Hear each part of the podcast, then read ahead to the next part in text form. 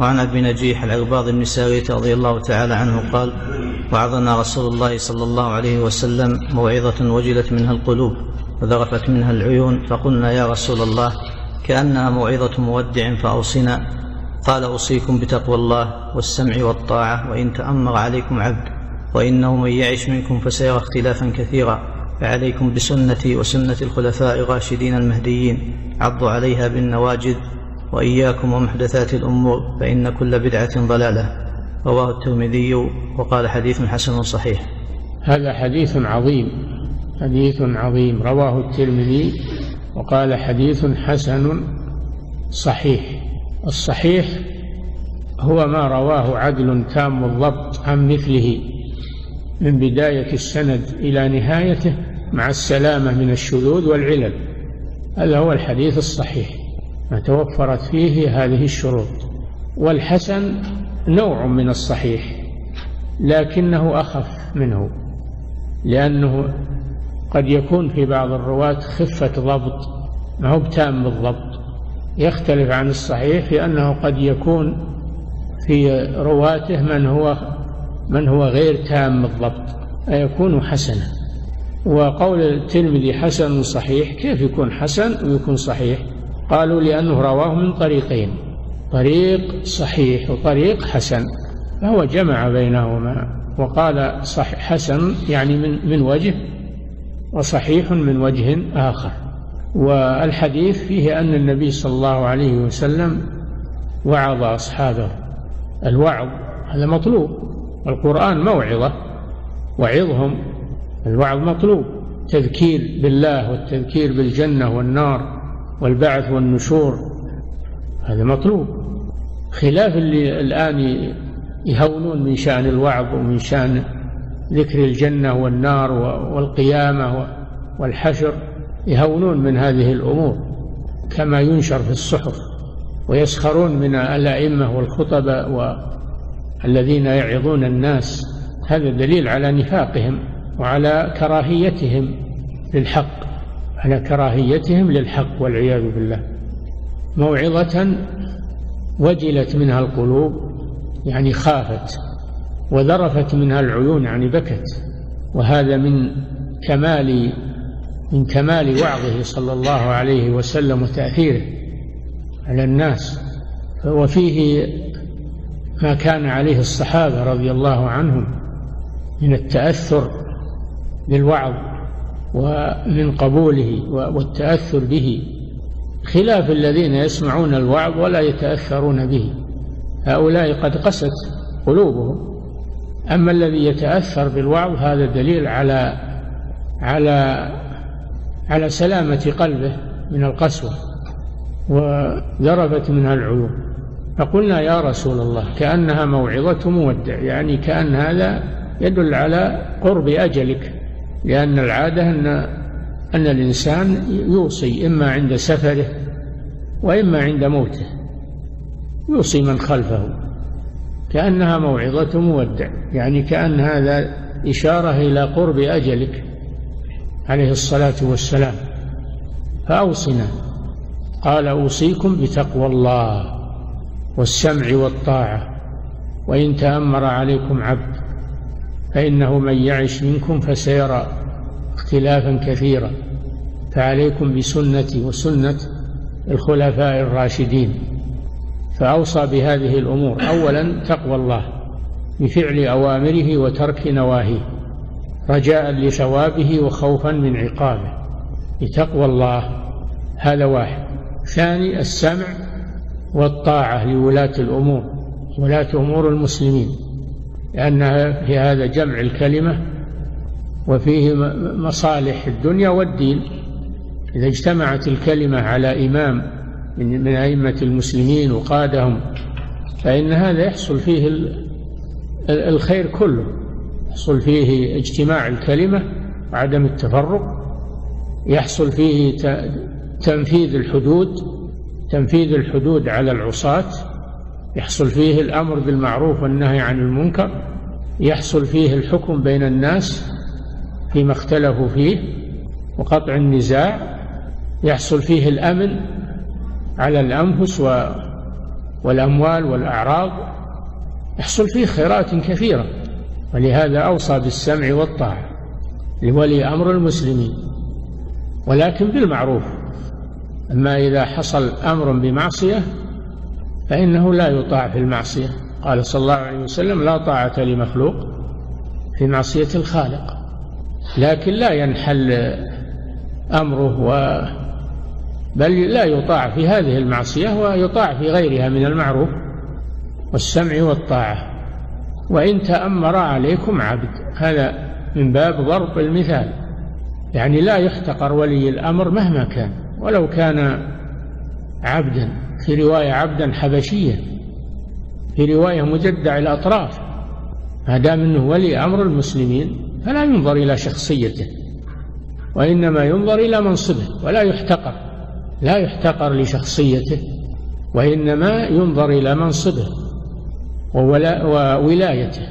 وإن تأمر عليكم عبد، ما دام تم له الأمر وانعقدت له البيعة فإنها تجب طاعته، وحتى لو حصل منه مخالفات لا تصل إلى حد الكفر فإنه يطاع لما في طاعته من المصالح، ولما في الخروج عليه من المضار العظيمة والمفاسد، مع مناصحته وبيان الحق له، يعني ما يسكت عنه ويترك، لا، ناصح. الدين النصيحة. قلنا لمن؟ قال لله ولكتابه ولرسوله ولأئمة المسلمين وعامتهم. الثالثة: اتباع السنة عند الاختلاف، فإنه من يعش منكم، هذا إخبار منه صلى الله عليه وسلم، وهو علم من أعلام نبوته، فإنه أخبر عن المستقبل وعن شيء لم يحصل بعد وحصل كما أخبر صلى الله عليه وسلم. فإنه من يعش منكم فسيرى اختلافا كثيرا، يعني في الأمة يظهر اختلاف في الآراء، واختلاف في الأقوال، واختلاف في الأعمال. هذا سيحصل، هذا سيحصل. ما العلاج إذا حصل؟ العلاج تمسك بسنة الرسول صلى الله عليه وسلم، هذا هو العلاج. وهذا كما في قوله تعالى: فإن تنازعتم في شيء فردوه إلى الله والرسول. وليس الحل لهذه المشكلة في أن يؤخذ برأي فلان وفلان، يؤخذ بما قام عليه الدليل، بما قام عليه الدليل من كتاب الله وسنة رسوله، وهما كفيلان حل المشاكل. القرآن والسنة كفيلان بحل المشاكل. ما ترك الله فيهما من شيء ينفع الأمة في الدين والدنيا إلا وبينه. الرسول صلى الله عليه وسلم يقول: تركتكم على البيضاء ليلها كنهارها إني تارك فيكم ما إن تمسكتم به لن تضلوا بعد، كتاب الله وسنته. فهما المرجع عند الاختلاف. هذا في رد على الذين يقولون حرية الرأي وكل له رأيه ولا نحجر على الناس. احنا ما نحجر على الناس، لكن نقول مرجعنا ومرجعكم ومرجع الجميع هو كتاب الله سنة رسوله صلى الله عليه وسلم. الله ما تركنا للاختلاف ولا تركنا للآراء والأقوال، وإنما أمرنا باتباع كتابه وسنة رسوله، هذا الذي أمرنا الله به. عليكم بسنتي. عليكم هذه كلمة هذا بمعنى الأمر، عليك مثل قوله عليكم أنفسكم، أي يلزموا أنفسكم. عليكم بسنتي أي يلزموا سنتي، يلزموها. فهو يسمى اسم فعل الأمر، اسم فعل الأمر. عليكم بسنتي. وسنة الرسول صلى الله عليه وسلم ما كان عليه من الاعتقاد والعمل والهدي والأخلاق طريقته. المراد بالسنة الرسول طريقته التي كان يسير عليها، هذه سنة الرسول طريقته. وأما إن السنة هي الأحاديث، نعم هي سنة، لكنها هي بعض السنة، الأحاديث بعض سنة الرسول، وإلا سنته أعم، سنته طريقته صلى الله عليه وسلم. عليكم بسنتي أي طريقتي التي أنا عليها، لأنه هو القدوة عليه الصلاة والسلام. لقد كان لكم في رسول الله أسوة حسنة، فهو القدوة عليه الصلاة والسلام. وسنة الخلفاء الراشدين المهديين من بعدي، وهم الخلفاء الأربعة أبو بكر وعمر وعثمان وعلي رضي الله عنهم، هؤلاء هم الخلفاء الراشدون. فما كانوا عليه وما عملوا به فإنه من سنة الرسول صلى الله عليه وسلم، من سنة الرسول صلى الله عليه وسلم، فهم المرجع. يعني ما كان عليه الخلفاء هو المرجع بعد الكتاب وبعد السنة، سنة الرسول صلى الله عليه وسلم. ينظر فيما كان عليه الخلفاء الراشدون فيؤخذ به. سنة الخلفاء الراشدين المهديين، هذه صفاتهم رضي الله عنهم، أنهم خلفاء، يعني خلفاء الرسول صلى الله عليه وسلم، اختارهم الله لخلافة نبيه صلى الله عليه وسلم وقيادة الأمة بعد الرسول صلى الله عليه وسلم. الثانية الراشدين من الرشد وهو ضد الغي، فهم راشدون رضي الله عنهم بخلاف أهل الغي والضلال. المهديين جمع مهدي، وهو من هداه الله إلى الحق والصواب، لأن الله هداهم، هذه شهادة لهم أنهم على هدى رضي الله عنهم. ثم أكد ذلك قال تمسكوا بها، تمسكوا بهذا تأكيد لقوله عليكم بسنتي، تمسكوا بها، لأنك في حالة خطر، أنت في حالة خطر عند الاختلاف.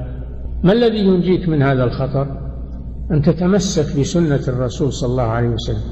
فالإنسان إذا كان في مهلكة أو في غرق ولجة يتمسك بالحبل الذي ينجيه من هذا الشيء، والحبل الذي ينجيك من هذه المخاطر هو سنة الرسول صلى الله عليه وسلم.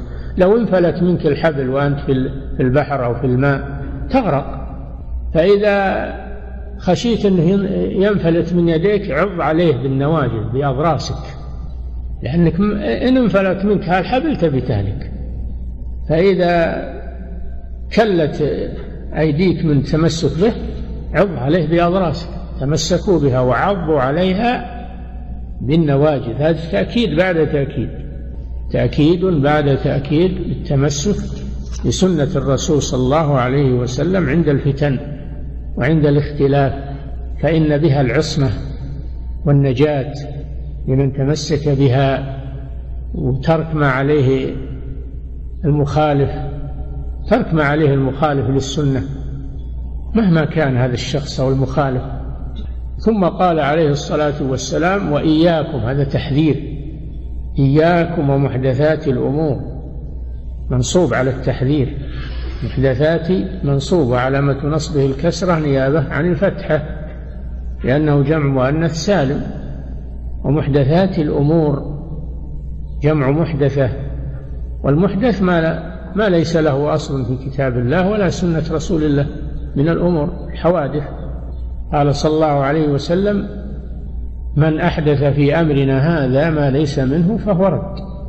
وفي رواية من عمل عملا ليس عليه أمرنا فهو رد.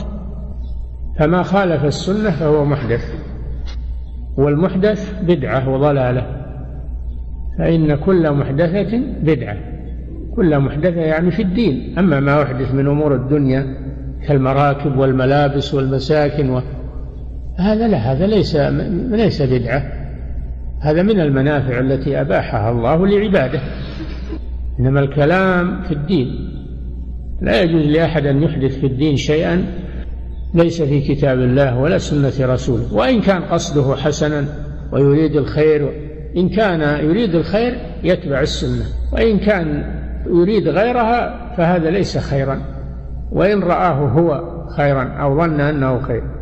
ما تركت السنة خيرا إلا بينته، هي شاملة، ليس بحاجة إلى إحداث. اليوم أكملت لكم دينكم، دين كامل ولله الحمد، ما يحتاج أنك تجيب إضافة زيده عليه.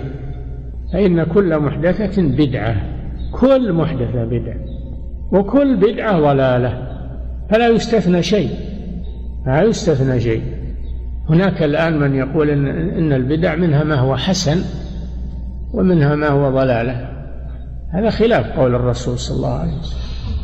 الرسول يقول كل محدثة بدعة وكل بدعة ضلالة، وأن تقول لا فيه بدعة حسنة، ما فيه بدعة حسنة، هذا مخالف لقول الرسول صلى الله عليه وسلم. فالبدع لا خير فيها ولا حسن فيها، كلها قبيحة، نسأل الله العافية.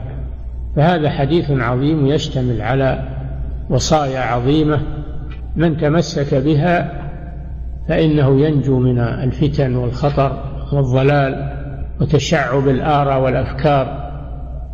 وهذا من نعم الله على المسلمين أنه بين لهم الطريق وأبقى فيهم كتاب الله وسنة رسوله، أبقى الكتاب والسنة بأيدي المسلمين، هذا من رحمته سبحانه وتعالى، ولم يتركهم يتخبطون للآراء والأفهام والأفكار كما كان في الأمم السابقة.